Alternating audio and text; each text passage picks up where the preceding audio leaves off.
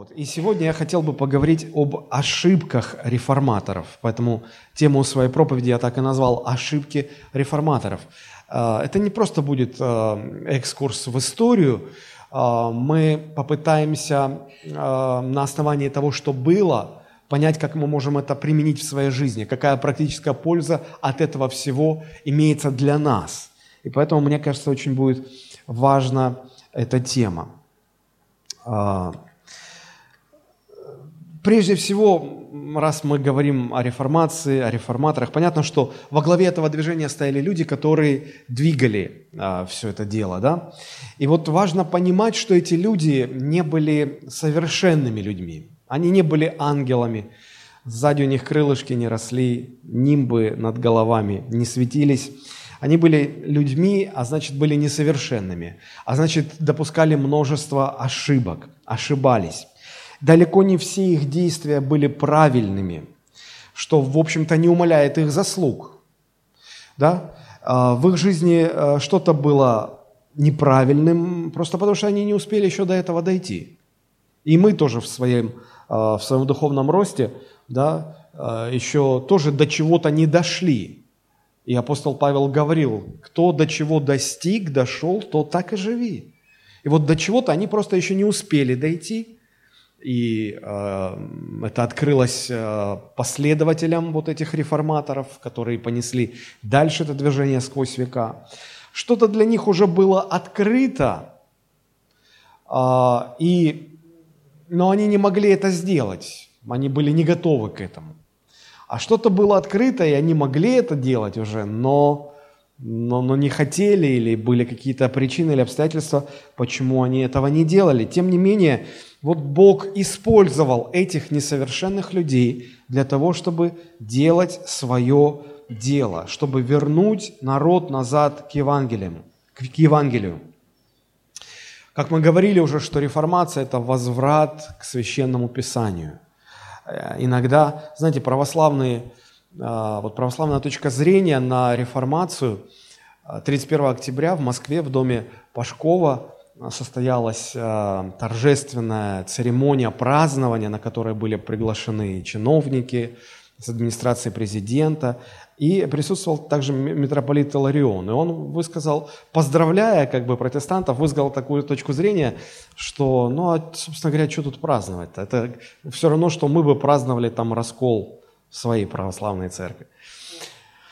Вот. Но иногда люди смотрят на, на реформацию как на раскол католической церкви, но мы смотрим на это не как на раскол, мы смотрим на, на, на реформацию как на возврат к священному писанию, возврат к истокам.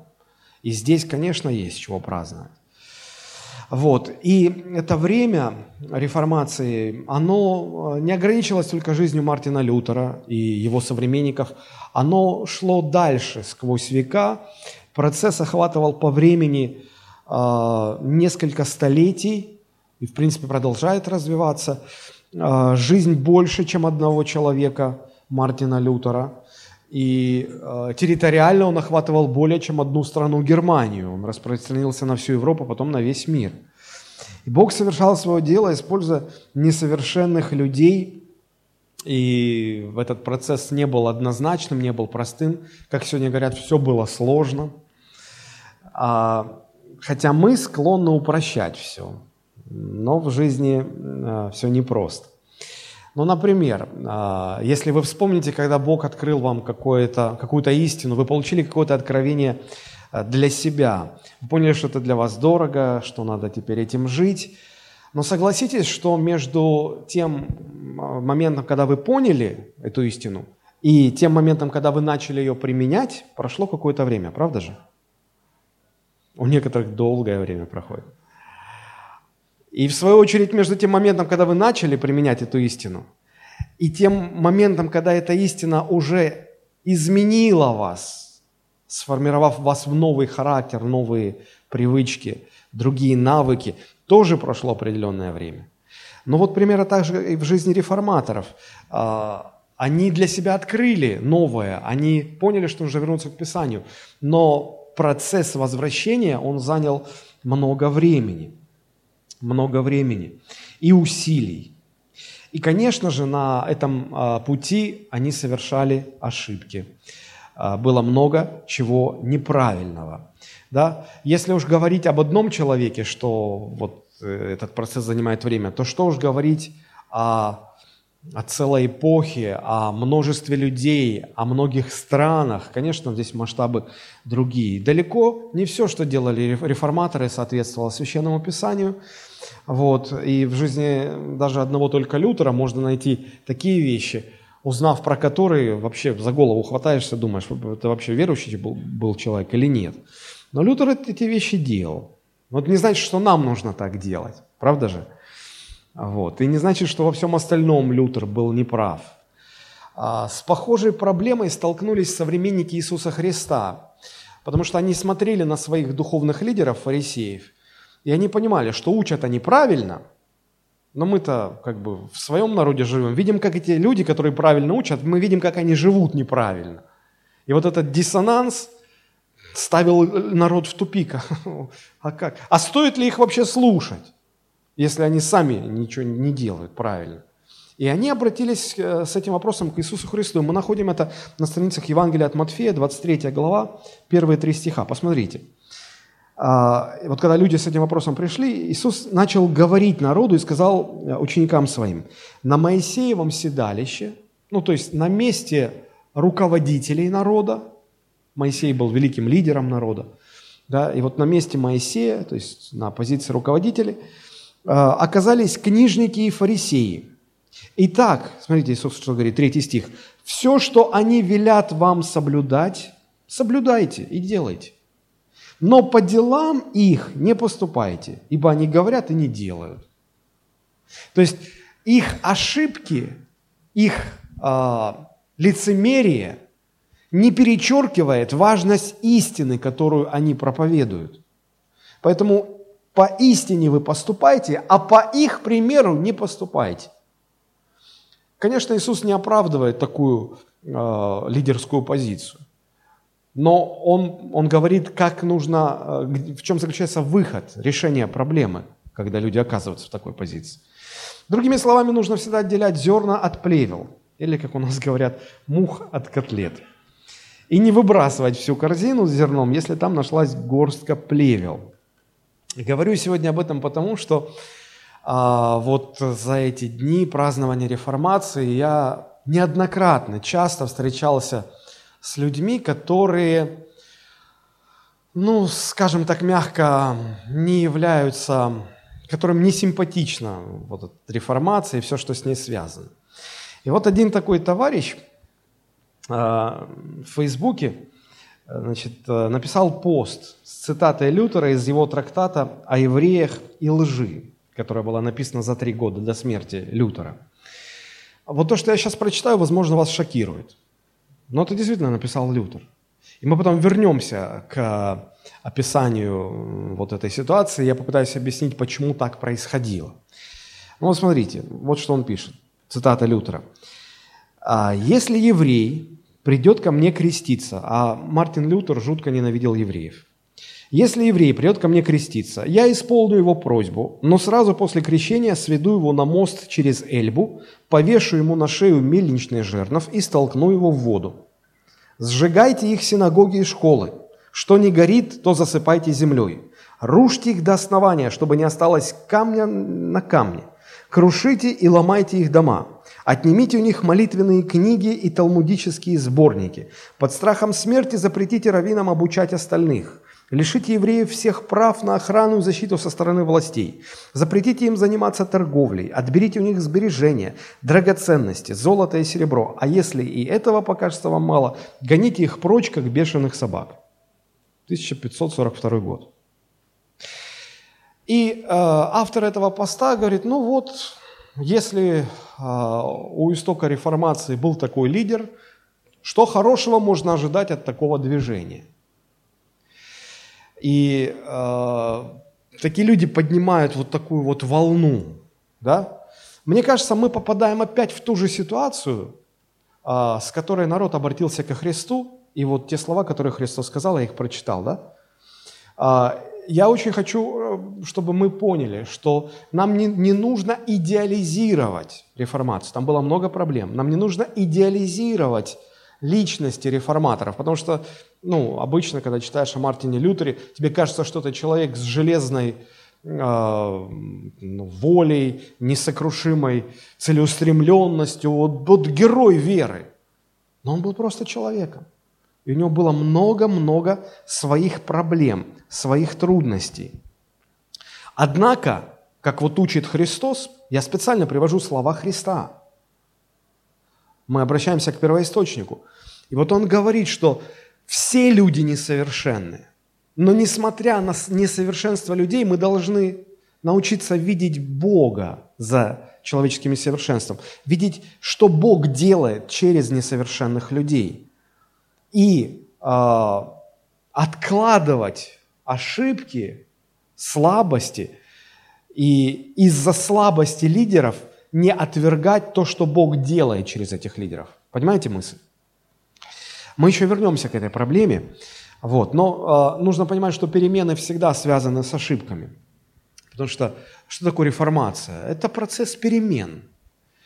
Ну, даже, смотрите, вот если э, вы посмотрели на обстановку в своей квартире и подумали, вам надо прикупить вот сюда шкафчик, вот сюда стол для ребенка. Так, перемены, да? Что вы идете? Вы идете в магазин, покупаете мебель, приезжаете, ее же собрать надо. Жалко деньги отдавать там мастерам, сборщикам.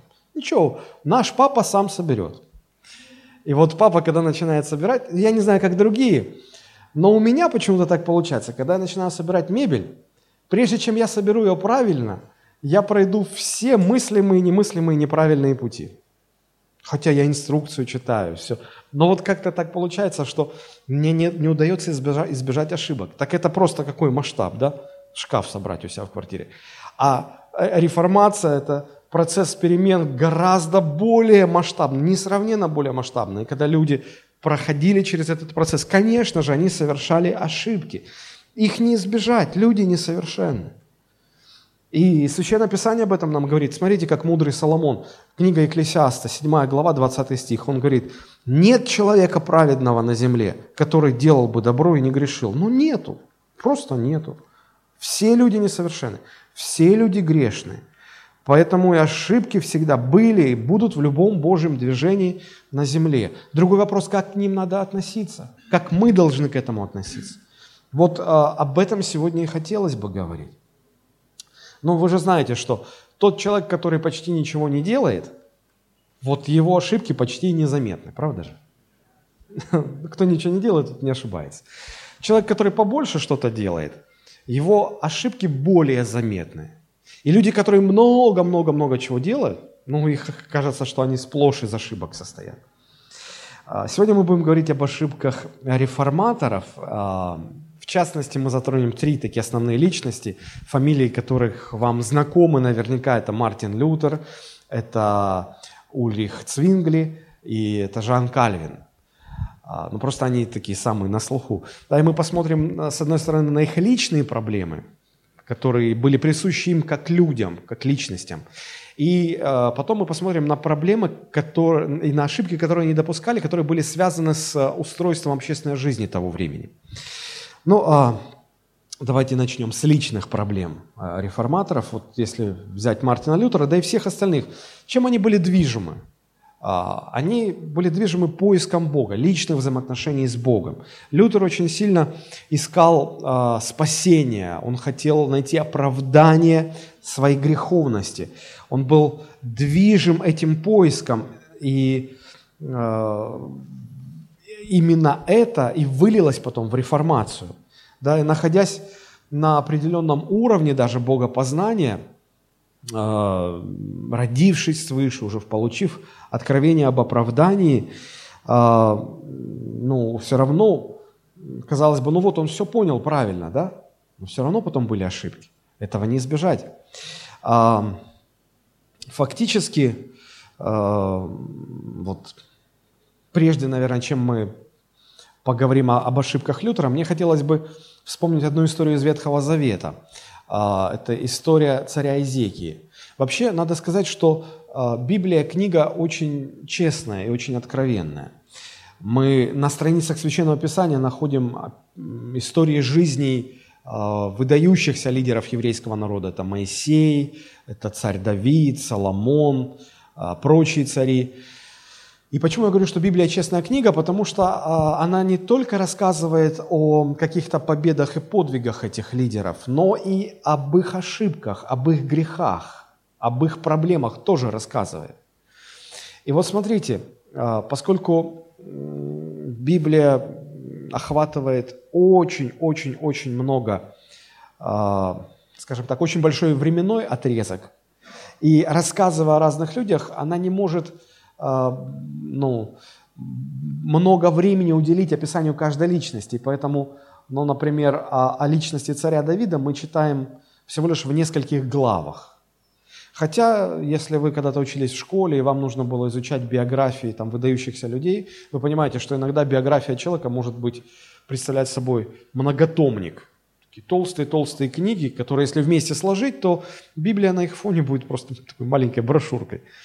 Вот. И, и поэтому Библия не может все описать. И казалось бы, ну, можно было бы и умолчать про, про любодеяние Давида, но, но Библия не скрывает это. Да? Библия показывает ошибки. Для чего? Для того, чтобы на этих ошибках мы тоже учились. И вот одна из таких ошибок, а, мы ее находим в описании царя Изекии. Царь Изекия тоже был в некотором смысле реформатором своего времени, потому что он вернул поклонение Богу в Израиль. Он много-много чего сделал. А, когда ассирийская армия напала на Израиль, и там было жесточайшее противостояние, Изекия смог выстоять, одержать победу, Бог благословил. Это была серьезная победа. Когда царю Изекии исполнилось 42 года, он смертельно заболел, и Бог сказал, что ты умрешь. Помните эту историю? Он плакал, сокрушался, а, он хотел еще пожить, ну, вроде 42 года, еще не такой старый. И Бог через пророка его исцеляет, Бог э, добавляет еще 15 лет жизни э, этому царю. Вот, смотрите, э, вторая книга Паралипоменон, 32 глава, 24, 25, 26 стихи. Смотрите, что дальше происходит. «В те дни заболел Изекия смертельно, и помолился Господу, и он услышал его и дал ему знамение. Но не воздал Изекия заказанное ему благодеяние, ибо возгордилось сердце его». Смотрите, когда много побед приходит в нашу жизнь, мы становимся самоуверенными. Нам кажется, мы сами с усами, Бог нам не нужен. И нас начинает нести. Вот примерно так же возгордилось сердце Изеки. «И был на него гнев Божий и на Иудею, и на Иерусалим. Но как смирился Изекия в гордости сердца своего сам и жители Иерусалима, то не пришел на них гнев Господень в одни Изекии». А, с чем там была связана эта ситуация? С тем, что когда он исцелился, а, ну, слух об этом прошел по всем окрестным странам. И вот из Вавилона пришли послы посмотреть на это чудо. И они хотели услышать о том, как Бог исцелил царя. А царь даже не заикнулся об этом. Царь давай говорить, какой он хороший. Он просто стал хвастаться. Показал все богатства, все сокровища. Вот какой я богатый, вот какой я великий. Вот те как бы намекают, ну а как, как ты, мы же слышали, ты пережил такое исцеление. Не, пойдемте, я вам еще покажу свои сокровища. Ходил, ходил, все показывал. Ну, все послы были, конечно же, впечатлены, ушли. Вот, закончилась э, такая официальная церемония, и приходит пророк к царю и спрашивает, ну что, все показал? Тот говорит, да. Пророк говорит, вот все, что ты показал, все унесут в Вавилон. До последнего грамма унесут. Потому что ты не воздал славу Богу. Ты хвалился своей славой. Они пришли, чтобы узнать о том, как, Бог тебя исцелил, как Бог могущественный, велик. А ты про, про Господа вообще им ничего не говори. И когда Изекия это осознал, когда до него дошло, он, он каялся, сокрушался, и, и, и Бог сказал, будет суд, вот, ну, а, проблемы придут в твою жизнь, в жизнь твоего народа. Но когда Изекия смирился – Бог отложил, сказал, хорошо, во время твоей жизни, пока ты жив, ничего этого не будет, но когда ты умрешь, все это придет на твою страну. Вот. А, и чуть ниже, в 32 главе, есть такая как бы аналитическая записка. Вот 30 и 31 стих, конец 30 стиха, посмотрите. Там очень-очень важная мысль а, содержится. «И действовал успешно Изекия во всяком деле своем, только при послах царей вавилонских, вот эта история, которую я рассказал, только при послах царей вавилонских, которые присылали к нему спросить о знамении, бывшем на земле, потому что там время даже сместилось. Очень интересно, там просто сейчас нет времени об этом говорить. Только при послах царей Вавилонских, которые присылали к нему спросить о знамении, бывшем на земле, оставил его Бог, чтобы испытать его и открыть все, что у него на сердце. Смотрите, как интересно получается. Изекия много хорошего сделал, и по всем критериям его можно смело назвать героем веры. Настоящий герой. Но почему он герой? Потому что сам из себя такой? Нет, потому что Бог через него действует. И вот под конец жизни Бог в одной короткой очень ситуации всего лишь единожды отступает от царя, просто оставляет, чтобы посмотреть, что он сам из себя представляет. И вот только Бог отступил. И некоторые думают, ну что, Бог не знал, какой он? Да знал. И а, это нужно было не чтобы Бог это увидел, это нужно было, чтобы сам Езекия увидел, что он сам из себя без Бога представляет. И вот когда Бог отступил, вот тогда и понесло Езекию. Мы все такие, друзья. Когда Бог от нас отступает на время, чтобы испытать нас, чтобы показать нам, что мы из себя сами представляем. Потому что иногда нам кажется, о, мы такие великие, о, мы такие хорошие, ой, ой, ой, ну, ну, я просто, я пример для других. И когда Бог убирает свою руку, из тебя начинает такая гадость лезть, такая грязь вылазить. И ты думаешь, почему это? Да потому что ты сам по себе, без Бога, вот такой – и вот это должно отрезвлять нас. Это должно возвращать наши мозги на место. Вот. И когда Изекия это осознал, то он, конечно, понял. Потому что без Бога мы начинаем самоутверждаться. Мы ищем своей славы. Мы эгоисты законченные. Просто вот до мозга костей.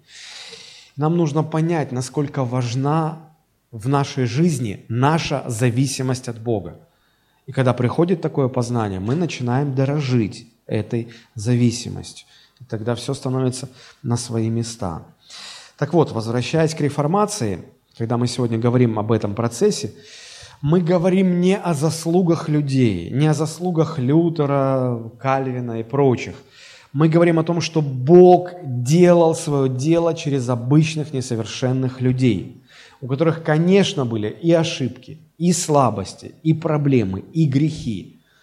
За что-то их Бог очень сильно наказывал. К чему-то Бог снисходил.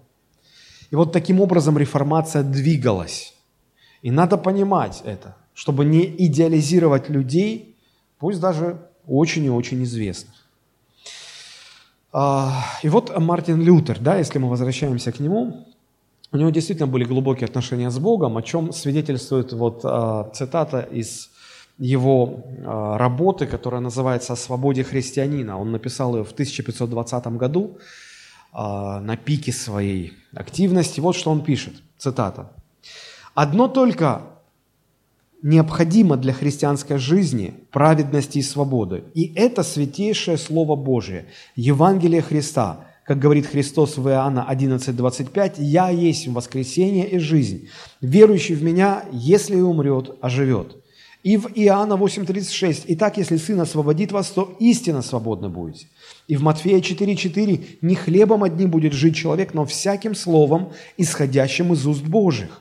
Давайте же будем считать твердо доказанным, что душа может обойтись без всего, за исключением Слова Божьего, и что где Слово Божье отсутствует, там нет никакого облегчения для души. Если она имеет Слово Божие, она богата и не нуждается ни в чем, поскольку это Слово жизни, истины, света, мира, праведности, спасения, радости, свободы, мудрости, силы, милости, славы и всевозможных неисчислимых благословений. Вот почему во всем 118-м псалме и во многих других местах Писания пророк жаждет Слова Божьего и воздыхает по нему, используя столь много эпитетов для его описания. Согласитесь, это мог написать только человек, который имел близкие отношения с Богом, который дорожил Божьим Словом. Но вместе с тем у Лютера было много проблем. Я вот коснусь лишь четырех проблем явных таких из его жизни. Ну, первое, Лютер, Лютера с детства на протяжении всей жизни преслед, преследовали различные фобии, различные страхи. Он боялся всегда и боялся самых разных вещей. Больше всего он боялся внезапной смерти. Вот почему его так сильно э, поразило, э, когда молния ударила в его друга, и, на глазах у Лютера вот тот скончался. Он, он боялся, что внезапно он умрет, а он не спасен, он еще не в мире с Богом, он пойдет в ад навечно. Он очень боялся этого. Возможно, это и было основным движущим фактором в его богоискании. Но так или иначе. Когда он ушел в монастырь, он пытался бороться со своими страхами, не получалось. Когда он уже родился свыше, у него появились какие-то инструменты бороться, он боролся с этими страхами, но так до конца он и не смог победить. Эти, эти фобии преследовали его всю жизнь. А, как я уже сказал, он не был таким стальным человеком, непоколебимым, несокрушимым. Он был очень эмоциональным человеком, внутри которого постоянно шла внутренняя борьба. Он был раздираем всяческими переживаниями в своей жизни. И очень часто испытывал приступы страха. Некоторые из них, возможно, были связаны с демоническими атаками. Кто знает. А, это была первая его проблема, личная проблема. Вторая а, можно сказать, проблема заключалась в том, что он был чрезвычайно эмоциональным человеком. Но само по себе это неплохо, но вот эта излишняя эмоциональность создавала много проблем в его жизни. Знаете, есть люди как бы ровные, да, э, ну вот, как говорят, с небольшой амплитудой. То есть точка наивысшей радости человек, ну, может, улыбнется. Вот это он слегка улыбнулся, это, вот это кульминат, это максимальная точка его радости. И если потом вниз, а, самая низкая точка, когда он гневается, когда он просто вне себя, когда он рассержен. И, и знаете, он там, ну что вы меня обижаете, ну, выйдите, я уже, видите, я рассержен, видите, я гневаюсь. Да? То есть у него вот эта вот точка радости и точка гнева, они, между ними расстояние такое маленькое, амплитуда маленькая. А есть люди с огромной амплитудой. Если он радуется, просто все ходит ходуном. Все, он не может. Он, он руками машет, он кричит, он смеется, он всех дергает, ты что не радуешься? И, а когда он в гневе, все, это, это, это так страшно, это рвет и мечет. И, и вот у, у Лютера была амплитуда, наверное, самая большая из всех людей. Вот, он был таким вот чрезвычайно эмоциональным человеком. А, когда он, современники его говорят, когда он был разозлен, разгневан, он ругался так, ну, это почти матом. Как только он не обзывал папу римского и, и других известных людей это что-то. Люди, которые были свидетелями, когда Лютер был в гневе, им просто страшно становилось. Им казалось, что дьявол во плоти явился просто. Если бы вы были в это время рядом с Лютером, вы бы никогда бы не сказали, что это верующий человек. Вы подумали, что это просто, это сам дьявол просто. Вот таким был Лютер. Один из а, исследователей его жизни писал о нем следующее, цитирую. А, Лютер обладал качествами, сочетание которых крайне редко и которые обыкновенно представляются нам враждебно противоположными. Он был одновременно мечтательным мистиком и человеком практического действия. У, него, у его мыслей были не только крылья, но и руки. Он говорил и действовал. Это был не только язык, но и меч своего времени. Это был одновременно и холодный схоластический буквоед, и восторженный, упоенный божеством пророк – этот человек, который мог ругаться как торговка рыбой, мог быть и мягким, как нежная девушка. Временами он неистовствовал, как буря, вырывающаяся с корнем дубы, и потом вновь становился кротким. Он был исполнен трепетнейшего страха Божьего, полон самопожертвования во славу Святого Духа. Таким был Лютер. И это во многом объясняет э, проблемы его, потому что когда он был в гневе и когда он неистовствовал, то это плохо. И нам не нужно повторять эти ошибки только потому, что это был Лютер таким. Но когда он был ревностным по Богу, это было хорошо. И этому мы можем подражать. Мы должны помнить, что совершенным был только Иисус Христос. Все люди несовершенны. И Христос учил, как относиться к несовершенству духовных лидеров. Третья проблема заключалась в том, что у Лютера было много-много физических болезней, которые, вероятно, были вызваны его э, эмоциональным, его нервным перенапряжением, потому что он находился под огромным давлением. Его отлучал Папа Римский от церкви, ему приносили буллу, то есть вот документ папы о том, что он еретик. А если ты еретик, все, любой тебя мог убить, и ему бы за это ничего не было. Католическая церковь еще бы похвалила. Ну, я немножко утрирую, но примерно так и было. Вот. И если тебя объявляют еретиком, судьба решена. Все, тебя казнят точно. Ну, там разве что будут выбирать, сжечь тебя на костре или голову тебе отрубить. Вот. Но то, что убьют, это точно.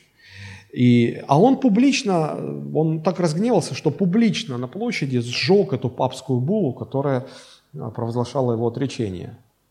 И, и, конечно же, высказался, как торговка рыбой. Да, как вот мы уже сказали. Вот. И когда ты за много отвечаешь, когда а, вот а, много точек сходятся на тебе, ты чувствуешь этот груз ответственности. И люди со стороны, которые не переживают это, этого давления, они всегда так смотрят на тебя и думают, ну что ж так, тут нужно было бы так вот а, спокойнее, скромнее, тут не надо было бы так ругаться. Они всегда знают, как надо было бы. Но вот дело в том, что они никогда не были под таким давлением. И они не понимают, как тяжело под таким давлением реагировать правильно. Со стороны, конечно, всегда все видно и понятно и так далее. Очень сложно правильно реагировать, когда ты находишься под большим-большим давлением. Мы даже не понимаем, что это за давление. А, я помню, когда я стал а, готовить учеников и просить, чтобы, ну, когда я в отъезде, чтобы меня кто-то подменял и а, проводили богослужение с полноценной проповедью, когда я отсутствую, да, и, и потом один из моих помощников, он говорит, пастор, я вот знаю, что мне через два дня проповедовать, я себе места не нахожу. Мне, меня все так давит. Что это такое? Я говорю, ну как? Это, это усталость от того давления, которое ты испытываешь. Ты знаешь, что тебе проповедовать, на тебе лежит ответственность, ты переживаешь, ты ищешь Бога, и это давит. И чем ближе момент, когда тебе нужно за кафедру, тем сильнее давление. Он говорит, никогда бы не подумал. Да, но разве это давление можно как-то сравнить с тем давлением, которое переживал Лютер? Когда его просто обвиняли в том, что он не ошибается, что он еретик, что он не прав, когда это принимает масштабы страны и даже нескольких стран. Но это, это чрезвычайно сложно. И надо понимать, что вот это давление, оно зачастую выражается в том, что люди под таким давлением неправильно реагируют. Я приведу небольшой пример из своей жизни. Мы вот недавно были в отъезде, и в нашей семье так устроено, что мы верим Писанию, верим, что глава в семье муж, мужчина, конечно, глава Бог, потом муж, потом жена, дети – вот. Но в том плане, что на мужчине лежит ответственность обеспечивать семью, охранять семью, принимать важные решения и все-все-все.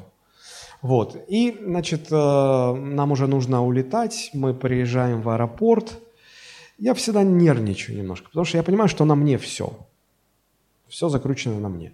Да, мы выходим из такси, а, и мы воспользовались услугами Яндекс Такси, там оплата по карте, выходим, и я смотрю а, на, на смартфоне, что лишние деньги списали с карты. Я нервничаю. Я вообще такой нервный человек, наверное. Вот. Потом, значит, мы э, вошли в аэропорт. Ну, как в аэропорт входишь? Тебя там чуть ли не до трусов заставляют раздеваться, и все это быстро, и там люди спешат, толкаются. Я и тут еще понервничал. Все, вышли, рейс, до него еще времени достаточно. Я думаю, хорошо, так, надо чемодан пленкой обкрутить, чтобы в багаж сдать. Подхожу, говорю, давайте, а наличных у меня не было, все на карте. А вот, и я говорю, карты принимать? Я говорю, нет, карты не принимаю, только наличные. Ну, где сейчас судорожно ищу банкоматы, чтобы с карточки снять наличные. Не могу их найти. Что-то еще меня там беспокоит. У а, дочки сел телефон. Она говорит, папа, дай аккумулятор, подзарядить телефон. Я даю. Потом я пытаюсь посмотреть на табло там, ну вот, стойки регистрации, где наш рейс, я без очков не вижу, я нервничаю, вот это вот нервничаю, нервничаю, нервничаю. И потом вот мы стоим, и мне надо в туалет. А если вы в аэропортах, ну, наш аэропорт хороший, там туалеты понятные, но обычно туалет где-то вот в самом конце аэропорта, в одном углу или в другом углу. В общем, пока я его нашел, я вспомнил все, что можно было вспомнить. Вот. Вернулся и э, что-то спрашиваю, а дочка уставилась в телефон и под нос себе бурчит, я ей вопрос задаю, вот, а она как бы не реагирует. И я взорвался тут. Говорю, а ну брось все, с тобой отец разговаривает, в глаза мне смотри и нормально отвечай. Я сорвался. Почему? Я под давлением. Они приехали, они не платили за такси, они не смотрят на рейс, ничего, все спокойно стоят. Знают, папа все сделает. А папа под давлением, нервничает. И вот тебе сложно, тебе сложно, и когда ты не видишь отдачи, ты срываешься. Мы немножко пока конфликтовали. Вот. Но я просто это привожу пример, э, показать, что под давлением тебе всегда сложно быть правильным. Не знаю, наверное, у вас нет таких проблем, но у меня вот она есть. И у Лютера она тоже была, кстати. Поэтому он тоже срывался иногда. Вот. Но, наверное, самая страшная проблема Лютера заключалась в его отношении к евреям, к еврейскому народу. Это было очень серьезно. И вот чтобы понять, чем была обусловлена эта проблема, нужно немножко объяснить контекст, в котором тогда люди жили. Мы сегодня измеряем мир с точки зрения светского государства. Мы не знаем, что, что значит религиозное государство. Да? Вот. Но э, тогда люди жили не в светском обществе. Тогда люди жили в религиозном государстве. Почему? Потому что общество, э, мы, мы говорили, что на протяжении более тысячи лет э, уже прошло с того момента, как церковь начала сращиваться с государством. И общество было религиозным. Государство начало вмешиваться в церковные дела – церковь стала вмешиваться в государственные дела. Все это срослось настолько, что ну, фактически государственные законы это были церковные законы. Законы морали становились государственными законами. С одной стороны, это приносило какой-то положительный эффект. Ну, например, как я уже говорил, прекратились э, гладиаторские бои из-за этого. Но с другой стороны, Европа 16 столетия, она вся была христианской. И вот когда люди рождались, они все проходили через крещение в детском возрасте. То есть всех детей повально крестили, крещение младенцев. И эти новорожденные дети через крещение становились полноценными гражданами общества. Ну, чуть ли не гражданство выдавалось через крещение. Если был не крещен, значит, ты лишался всех гражданских прав и свобод. Вот. И э, если ребенок не был крещен, то он как бы не был зарегистрирован в обществе, не получал доступа к гражданским правам. Он не мог пойти в школу, он не мог жениться. А, когда он умирал, его не хоронили. Да? Без крещения тогда это как сегодня вы, представьте, что вот вы без паспорта, без гражданства и без СНИЛС. Вот. И пойди попробуешь, вы, вы вне закона, вы вне общества. И вот тогда люди, которые не были крещены, э, вот примерно в таком же положении находились, просто выпадали из общества. Теперь представьте, в таком государстве живет группа евреев. У них рождаются дети. Они их крестят? Конечно, нет. Они не крещенные все. То есть они не зарегистрированы государством. Они все выпадают из а, общественной государственной жизни. А что с ними дальше? В школу берут таких детей? Конечно, нет, не берут. Почему? То не христи, поэтому не берут. Жениться тоже нельзя, никто никогда не зарегистрирует брак. Все нельзя. Поэтому евреям приходилось жить как вот маленькое государство в государстве. Фактически они э, ну, как бы вынуждены были выживать. Все, что христиане знали о евреях в то время, это то, что ну, евреи распяли Христа. Виноваты. А потом, когда стали Библию читать, оказывается, о, они же сами провозгласили, кровь его на нас и на детях наших. Все, на них проклятие. И на детях их проклятие лежит. Вот так к ним стали относиться. Плюс ко всему, ну, вы понимаете, что евреи всегда отличались своей, скажем так, небедностью. Они всегда были сообразительны и всегда хорошо жили. Где-то как-то так вот богатели, скапливали капитал, накапливали капиталы. И, конечно, народ это замечал, что евреи, а как это так? Они вне закона, они как бы ничего не имеют, а живут лучше, чем христиане, живут хорошо. И, естественно, это вызывало у населения ненависть к евреям. То есть они вне закона, они почему-то там богатеют больше нас, они почему-то лучше живут, и они почему-то вот считают, что вот Бог на их стороне. И это, конечно же, не нравилось. То есть я хочу сказать, что вот это э, враждебное, греховное отношение Лютера к евреям, оно было не столько его лично проблемой, сколько проблемой, которая присуща была всему тому христианскому обществу того времени. Просто в Лютере эта проблема нашла максимальное выражение. Возможно, потому что Лютер был чрезвычайно эмоциональным человеком, и уже если он кого ругал, то там он ругал так, что, наверное, сам дьявол не мог бы так ругать. Вот. То есть он воспринял то а, отношение к евреям, которое было в обществе, и в нем это достигло своего апогея, скажем так. Да?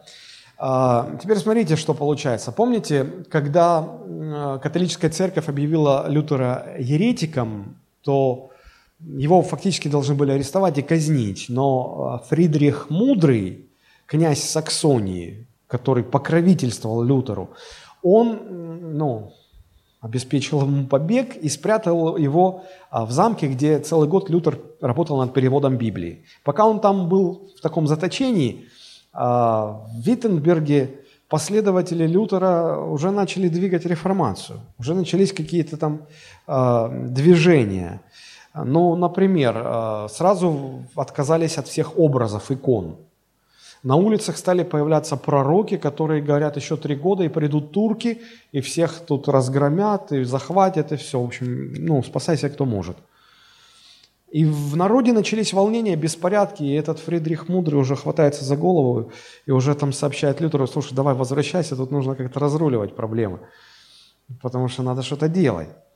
Вот. И Лютер возвращается для того, чтобы спасать ситуацию. И фактически он начинает управлять страной, решать вот эти вот э, возникающие проблемы по ходу дела. И доходит очередь до еврейского вопроса. И ему задают вопрос, что с евреями будем делать.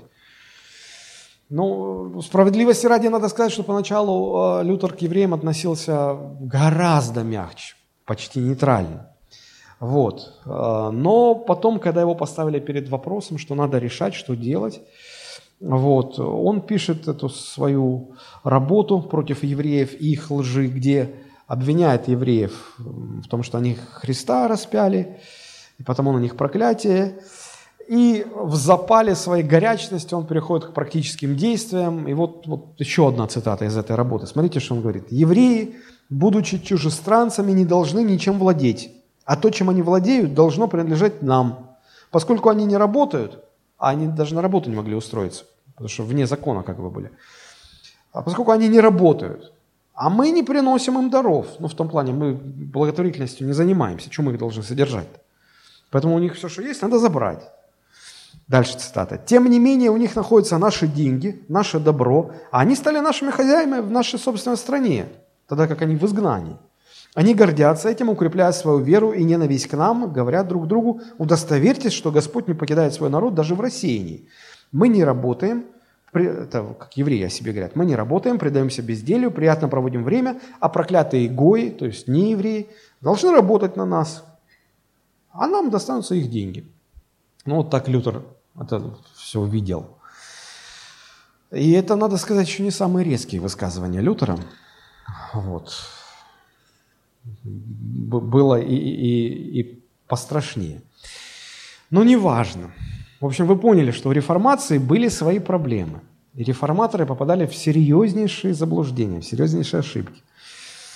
Он ошибался в своем отношении к евреям. Это было, было греховное заблуждение. Потому что э, столетия спустя э, гитлеровская Германия, вот идеологи фашизма, они даже пытались использовать работы Лютера в отношении евреев для того, чтобы как-то под свою ненависть к еврейскому народу подвести такие духовные труды, духовные основания, труды Лютера. И, конечно, это было все неправильно, абсолютно неправильно. А вот. И Лютер, ну, не мог э, отказаться от детокрещения, от крещения детей. Хотя его вот, близкий друг Карл Штадт на этом настаивал. А Лютер не понимал, как, если мы их не будем крестить, они же, а, все рушится, общество рушится, как тогда? И он не пошел на это. Тогда как многие другие реформаторы на этом настаивали. Он э, много чего не, не принял и не пошел дальше, сам Мартин Лютер. Все было очень сложно. Да? Но Бог очень сильно использовал Лютера, хотя тот немало ошибался. Но нам нужно понимать, что Бог действует через несовершенных людей, а нам нужно уметь отделять зерна от плевел. Ну, такова реальность. Теперь, если говорить о проблемах, которые были связаны с общественным устройством жизни в то время, то э, важно отметить, как я уже сказал, что уже более тысячи лет церковь и государство срослись в, некое, в некого такого монстра и были неразделимы. Это было единое целое. Церковь фактически управляла общественной жизнью. До реформации это была католическая церковь, это Рим, который через католическую церковь управлял Германией, германским государством. Да? Вот. Э, были ли не согласны граждане Германии с этим? Конечно, были. И особенно это не нравилось князьям э, немецких земель. Это не нравилось императору Карлу V. Были ли восстания? Были. Их э, подавляли, люди опять бунтовали, но так или иначе католическая церковь определяла, что правильно, что неправильно, и как будет устроено, как нужно жить. И вот когда Германия отказывается от римской власти, от, от власти католической церкви, когда Лютер значит, провозглашает э, вот, тезис реформации, э, император Карл V и князья в этом увидели хорошую возможность, потому что они сами были против римской власти, с чисто экономической точки зрения. Рим обирал их земли. Вот. И э, они поддержали Лютера. Э, и, и знаете, что получилось? Власть-то католическая уже ушла, но не, э, ну, люди не видели, э, что устройство государства может быть другим. А, то есть на, на месте католической церкви должна была быть новая, обновленная церковь. Они не отвергали эту идею о том, что должно быть сращивание между церковью и государством.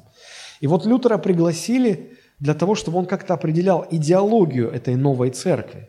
И фактически Лютер стал ну, определять, э, по крайней мере в Германии, как будет складываться общественная и государственная жизнь. Сами э, уже правители не могли с этим справиться, и Лютер стал очень-очень влиятельным человеком. Самое первое э, лютеранское исповедание веры – это так называемое аугсбургское исповедание веры. Оно было написано по заданию вот этого князя Саксонии Фридриха Мудрого, который сказал, слушайте, ну надо как-то определиться, во что мы теперь верим. Мы теперь уже вроде не католики, а кто мы? Давайте как-то определяться. И вот были созваны э, духовные лидеры, которые и сформировали вот это вот сформулировали, наверное, правильнее сказать. Это самое первое исповедание веры, лютеранское. Когда э, Лютер вернулся в Виттенберг и стал наводить порядок, у него очень быстро стали возникать конфликты с его значит, сотрудниками, с его друзьями, например, с Карлштадтом, да?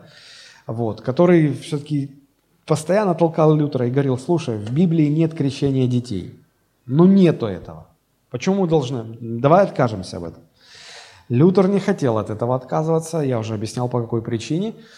И чтобы что-то сделать с этим навязчивым помощником, он его отсылает в такую, э, в евангельскую ссылку. Он нашел какой-то храм где-то на окраине Германии и туда отправил его подальше. Но тот туда поехал, но он там тоже начал свои идеи толкать. И пришлось уже через некоторое время Лютеру снимать его и оттуда. А, потому что там, он там поднимал беспорядки. Вот. Лютер был не готов ко многим, ко многим дальнейшим шагам, которые логически вытекали из, из реформации. Вот. Но что касается проблемы, связанной с, обще, с общественным устройством жизни, наверное, самая большая проблема была это так называемые крестьянские войны, если, может быть, вы в истории слышали это. В то время вовсю уже шел процесс урбанизации. То есть урбанизация – это когда городов становилось все больше и больше, и люди из деревень переселялись в города и становились горожанами, а не сельскими жителями. Вот. И разделение на городских и сельских жителей усиливалось, и одновременно усиливалось разделение между богатыми и бедными. И в конце концов самыми бедными оказались крестьяне. На них лежала самая большая работа, труд, и они одновременно оказывались самыми бедными. Да? Вот. И а, когда, значит, еще не было реформации, то Папа Римский облагал налогами всех и очень сильно облагал налогами крестьян, а тем, тем вообще нечем было платить. И вот э, в этих 95 тезисах Лютера много внимания уделялось тому, что Лютер критиковал папу и говорил, что ж такое, но ты с самых бедных забираешь последнее, ты наоборот должен поделиться с ними и помочь ему. Пришла реформация. Когда, христиане, когда не христиане, а когда крестьяне, сельские жители, узнали о том, что Лютер вот так высказывается. Как вам кажется, им Лютер понравился или нет? Конечно. Конечно, они стали за него, в общем-то, поднимать свои голоса, и у них э, вот, образовалась такая надежда на лучшую жизнь, что вот сейчас все станет хорошо. Но со временем они очень быстро поняли, что хотя давление Рима ушло, но местные свои князья стали давить не слабее совершенно не слабее. Вот. И тут среди э, крестьянского такого населения рождается идея о том, что христианство должно по справедливости всех уравнять. Даешь равенство, свободу, братство. Вот. И это движение возглавил э, значит, пастор Томас Мюнцер. Он был пастором церкви в городе Цвикау. Он видел страдания христиан, он им сочувствовал, он их поддержал, он возглавил это движение – которая превратилась в э, восстание, мятеж, бунты. Да? И государство должно было как-то реагировать, как-то ну, усмирять это все. А поскольку фактически управлял это государством Лютер, то вот эти князья, попрощаясь к Лютеру, говорили, ну, что делать будем? Лютер хотел сначала как-то мирно все решать, а потом не получалось, и будучи импульсивным очень человеком, он пришел к убеждению, что здесь без меча не обойтись, и он начал войны – подавляющий вот эти крестьянские мятежи. Вот. И по разным оценкам за эти крестьянские войны погибло от 70 до 100 тысяч человек. Но нам нужно понимать, что этой проблемы не возникло бы, не будь сращивания между церковью и государством. Реформаторы того времени это не понимали. Первыми, кто пришел к этой мысли и к пониманию этого вопроса, уже были баптисты, позднее немного – вот, но, э, знаете, сегодня некоторые христиане так ратуют за то, чтобы церковь и государство слились в одно целое, чтобы президент был христианином, чтобы было христианское правительство, чтобы государственные законы были как можно ближе к законам библейским, но они сами не знают, чего хотят. Все это уже было в истории, надо только историю изучать. Потому что когда происходит вот такая спайка, такое слияние, то ну, церковная дисциплина превращается в государственные законы. И во времена Лютера в Германии, если кто-то перебрал слегка и потом шел по улице и горланил непристойные песни, ему давали реальный срок, его в тюрьму сажали. Я уже не говорю про то, если кто прелюбодеяние совершил. Там было жесточайшее наказание. То есть потом вот эти вот в государственные вопросы, которые нужно было решать, и обращались э, за решением этих проблем к священнику. Священник влазил в государственные дела. Это рождало очень много проблем. Это сегодня, слава Богу, мы понимаем, что, це, что государство должно быть светским, что э, церковь должна быть аполитична, церковь должна стоять вне политики. Если это совмещать, то будет очень много проблем, чрезвычайно много проблем. И вот если изучаешь историю реформации, то это просто очевидным становится. Вот это была самая такая яркая проблема Лютера, связанная с общественным устройством. А, после Лютера шел а, Ульрих Цвингли. Возможно, вы слышали такую фамилию. Вот. Ему было немного легче, он был более таким положительным, менее таким радикальным. А, он прожил недол- недолгую жизнь, 47 лет всего, возможно, поэтому не успел много ошибок совершить. Вот. Э, он известен своим библеизмом. Цвинли всему искал основания в Священном Писании. Ну, например, это э, приводило к таким курьезным ситуациям. Он запретил орган в церковном служении на том основании, что в Новом Завете нет органа. Вот нет. А если нет, значит, он не, не, не важен, не нужен. И он запретил. Это сейчас нам смешно. Для, для них это был принципиальный вопрос веры. Понимаете? И вот и такие были ошибки. А потом а, ну, он, он, он жил в, в Цюрихе, в Швейцарии. Вот, и когда со временем Цюрих объявил себя протестантским, это жутко не понравилось католикам. И между католиками и протестантами э, стали возникать военные стычки. Потом превратилось это в войну между католиками и протестантами. Уже дико звучит, правда? Вот. И э, Цвингли пошел, значит, воевать Правда, капелланом пошел без, без оружия, но практически в первых же боях он был убит. 47 лет ему только было. Вот. И, в общем-то, все, все на этом закончилось. Тоже, будь он ну, разумным, ну, не будь этой э, спайки между церковью и государством, да, он бы не совершал бы такие ошибки. Ну и в заключение немного о, о Жане Кальвине. Жан Кальвин, француз, да, он вообще был неконфликтным человеком. А, он был теологом, любил читать книги, любил писать книги.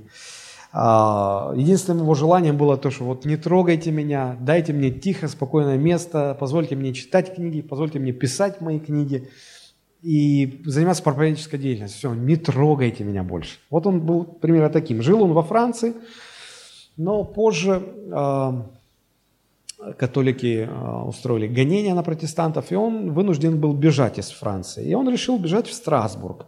Но бежал он через Женеву, по пути было. Вот. А поскольку к тому времени он уже был достаточно известен своими взглядами, э, то там его встречает в Женеве местный лидер реформаци... движения реформации, э, его звали Ферель, а, он возглавлял реформацию в Женеве, и он, встретившись с а, Кальвиным, упрашивает, умоляет его остаться в Женеве. Тот не хочет, тот говорит, я вообще в Страсбург а, иду.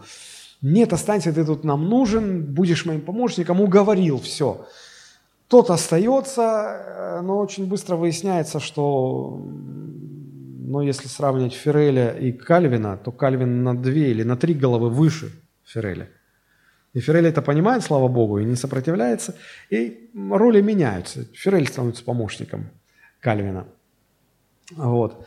И в Женеве э, Кальвина очень ценят за его заслуги, и его назначают руководителем, ну, если так можно выразиться, э, духовного совета города Женевы. Да? Вот. И как руководитель он начинает э, вести активную проповедческую деятельность, он пишет свои научные работы, и он начинает заниматься тем, что приводит жизнь города к нормам священного писания. Ну, по крайней мере, как он тогда понимал священное писание. Он на всех жителей смотрел как на христиан. Все же крещены в детстве. Все христиане. Логично? Логично. Но по факту так не было. И он рассуждал как? Если вы христиане, вы должны жить по-христиански. Да? Но он обнаруживает, что большинство вот таких христиан по-христиански не живут.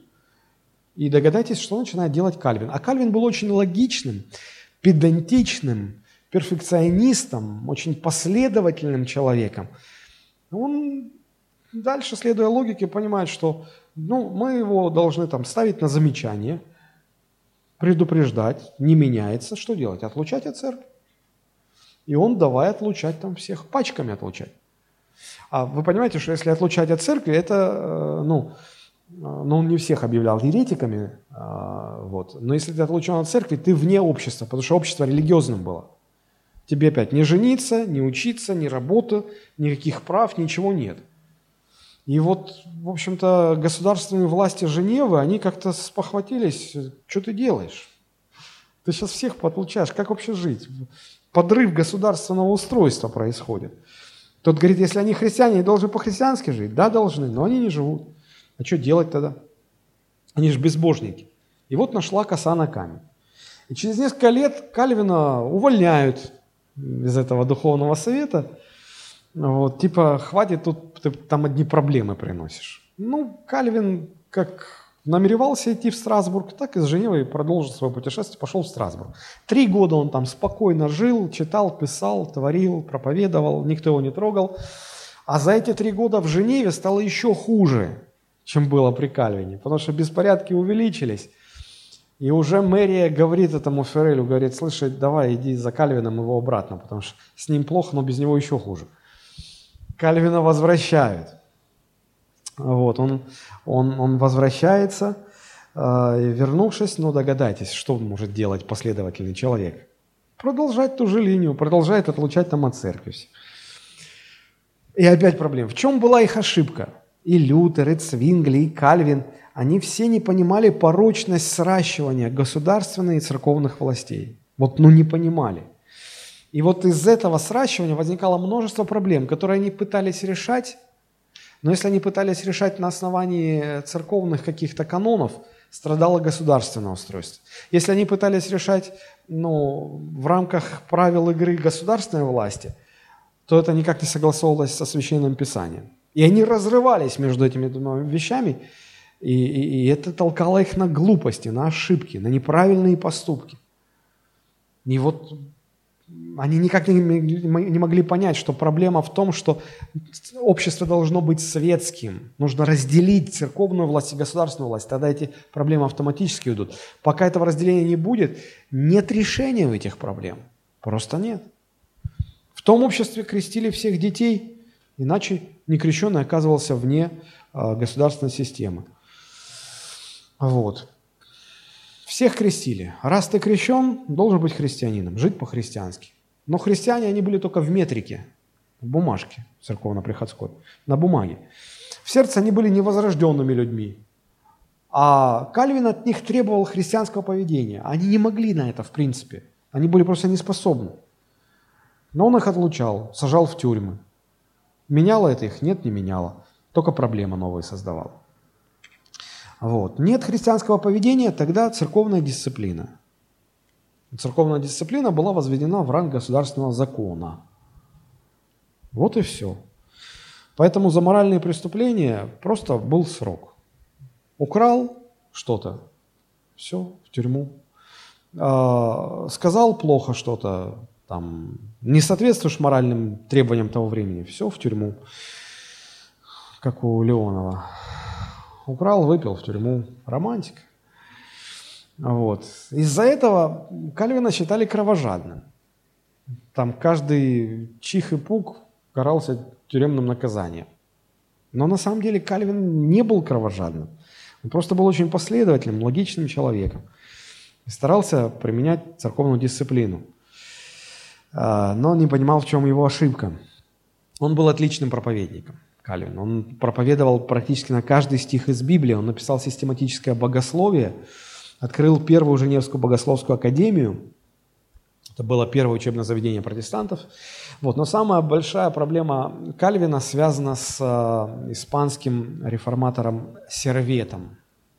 Он был испанцем, но он жил во Франции. Э, он был врачом, талантливым врачом, но известность он приобрел не благодаря своей медицинской практике, а благодаря своим богословским взглядам, поскольку он тоже был одним из э, лидеров реформации. Вот. И э, он активно выступал против двух вещей. Первое.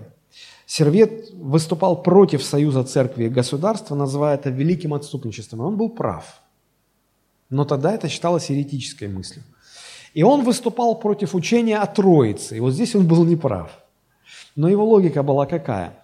Поскольку он жутко ненавидел сращивание церковных и государственных властей, вот, а, а, значит, а, а Никейский собор, на котором была сформулирована доктрина о Троице, он уже прошел, когда церковь и государство плотно так срослись. И логика Сервета была такая. Ну, раз это безбожное сращивание породило этот Никейский собор, но от безбожного рождается только безбожное. И значит, все, что сформулировали на этом соборе, все неправильно. А там родилась вот эта новая доктрина о Троице, значит, она ошибочна. Вот он, он провозглашал все это, но с такими взглядами далеко было не уйти в то время. И его, конечно, вычислили, арестовали, объявили еретиком и уже, значит, готовились сжечь на костре. Это нормально было, было. тогда тысячами сжигали на костре. Еретик, значит, ну, ну, нужно сжечь на костре. Другой судьбы не было у еретиков. Вот, он был проворный малый, как-то он сбежал из тюрьмы до костра. Вот, а поскольку рядом была Женева, он сбежал в Женеву. А Женева была объявлена уже католической, а, католическим городом. Вот. В Женеве его тоже вычислили, поймали. Знали, что его, значит, во Франции э, объявили католик, эти католики объявили еретиком. Вот. И собрался этот духовный совет Женевы, и они рассуждали так. Если наши враги католики его считают еретиком, значит, он наш парень. Надо его защитить, пусть все живет. Вот. А Кальвин говорит, да нет, давайте разберемся в его взглядах. Стали разбираться, Кальвин говорит, нет, он еретик с учением о Троице. А, мэрия Женевы хотела его все-таки сохранить в живых, поэтому позвали других из других районов, там, лидеров реформации, протестантских значит, священников. Те исследовали вопрос, говорят, да, он еретик. Ну, а еретик понятно это. Это если сегодня, как сказали кому-то, ты еретик, ну, максимум, что от церкви отлучат. Все, иди гуляй, он в другую церковь пойдет. Вот. А тогда это все, была судьба решена. Вот. И, значит, э, в чем э, снисхождение Кальвина заключалось? В том, что ему было жалко сервета, и он за него заступался. Но заступался как? Он говорил, давайте его не сожжем на костре, а голову отрубим. Но, мол, мучиться не будет так долго, быстро умрет.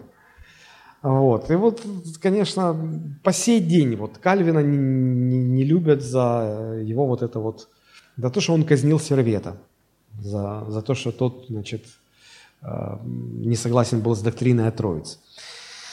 Ой, ну и так далее. В общем, я думаю, что вам теперь немножко понятен контекст того времени, в котором жили те реформаторы. То есть великой милостью было заменить сжигание на костре на, на гильотину. В заключение хочу прочитать из первого послания Коринфянам 1.26. Смотрите, что пишет апостол Павел. «Посмотрите, братья, кто вы призванные. Немного из вас мудрых по плоти, немного сильных, немного благородных. Вот такие не сильные, не мудрые, не благородные будут совершать ошибки? Будут, конечно.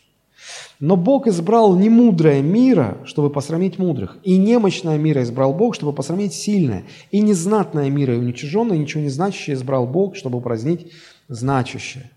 Цель моей сегодняшней проповеди а, – помочь вам понять одну простую вещь. Не надо идеализировать реформацию и реформаторов. Там были проблемы, все было неоднозначно. Точно так же, как не стоит идеализировать современное движение христианское. В нем тоже есть проблемы. Не надо идеализировать священников, служителей. Не надо идеализировать даже своего пастора. Он тоже человек. И вот иногда люди склонны идеализировать э, служителя, они с таким пиететом относятся. И потом, когда видят, о, а что это, у пастора, оказывается, недостатки есть? Конечно, есть. Не надо очаровываться, чтобы потом не наступало разочарование. Вот, поэтому в христианстве э, Бог действует через несовершенных людей. Поэтому нужно быть в балансе. В балансе, к которому призывал еще Христос. Вот я в самом начале читал Матфея 23, 1, Люди спрашивают, как, как, как вообще поступать? Фарисеи учат одному, а действуют по-другому. Вот Христос говорит, все, что они велят вам соблюдать, соблюдайте и делайте. Но по делам их не поступайте. Давайте правильно относиться к движениям, которые Бог совершал через несовершенных людей в прошлом, а, в наши дни, которые Бог э, совершает. И будем соблюдать этот баланс, будем а, правильно относиться, не идеализируя, не разочаровываясь, будем учиться видеть Бога через служение несовершенных людей, позволим Богу действовать через нас, сыграв свою роль вот в большом Божьем плане для нашего времени. Аминь. Давайте мы помолимся. У нас еще сегодня вечеря.